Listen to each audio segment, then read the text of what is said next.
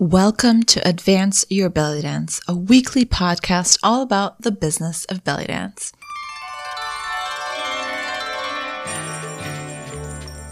I'm your host, Zana, and every week you'll get belly dance business tips you wish your dance teacher told you when you first started. From how to start your first email marketing list to what you actually need on your website and everything in between. Let's get started.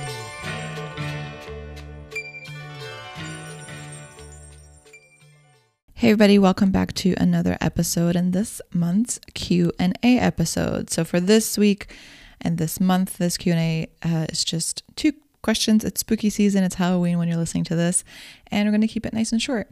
So question number 1, how can I make sure nobody copies my course? Long story short, you can't really prevent someone from stealing your work if they really want to. Now, legally, you can get trademarked um, that would protect you in the legal way. And you can listen to episode 135, where I had Joey C. Vitale, who is an expert in this and trademark lawyer, who talks about this more. And you can go find out all the good work that he does. This helps cover you in the legal aspect, but basically, if someone really wants to copy your work, you have to decide is it actually worth fighting for?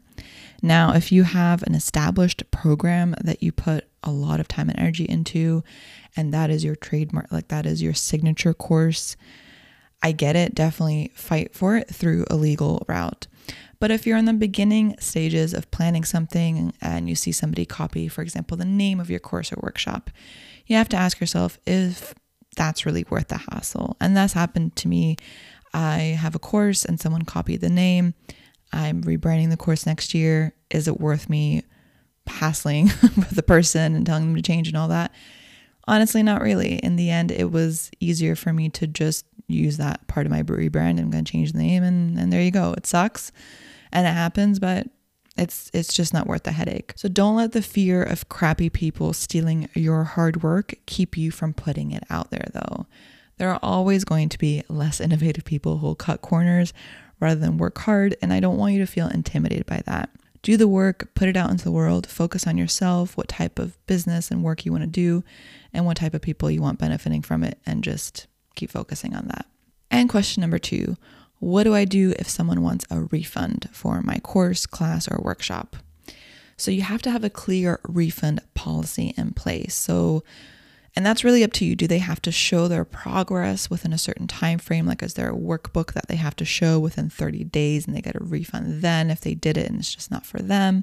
Or if it's a membership, are they then banned from it in the future or the event in the future? That's really up to you. You have to have your refund policy clearly written on your sales pages so you can point back to them. Or if it's everything that you do that's digital and you just don't offer refunds, then that's a refund policy in of itself. So you can just have that. But also consider this. Is it worth the headache? So, for example, if you're hosting an event and you normally don't offer a refund, but be way more of a hassle arguing that as opposed to just refunding them and reselling the slot, that is entirely up to you. Now, don't make it more complicated for yourself, but also don't be afraid to impose your policies because you are a business after all. If you're worried about the financial aspect of it, if obviously you're relying on this business as your sole income, then it makes sense to be worried about it, especially if you have a no refund policy in place and then you have someone asking for a refund. So, one thing you can do is you can let that money sit there, uh, maybe for 14 days, 30 days, whatever feels comfortable to you. And even if you have a no refund policy or a specific refund policy, you can have that money there. And then 30 days after the sale, they're probably not going to ask for a refund by then and then just that way you know okay and then you can transfer it out into your other accounts or to pay for bills or whatever. So you can also do that sort of planning because then you'll be in a better position mentally and also less stressed considering the financial aspect. So that's really entirely up to you. Just stick to your rules but also ask yourself is this worth the hassle so thanks so much. If you ever have a question that you want answered, go to advanceyourbellydance.com and submit your questions there. Or you can also just DM me on Instagram at Zana Dance. That's Z-A-N-A Dance.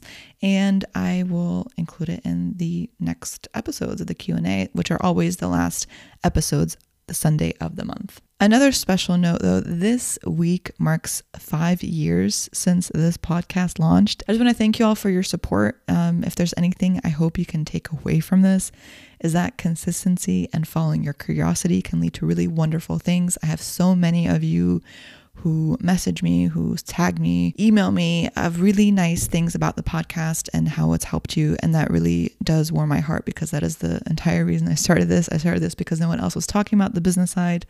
And I thought I was in a club of my own caring about this stuff that can get kind of really intense. And um, a lot of you have told me that it's really benefited you. So thank you so much for that.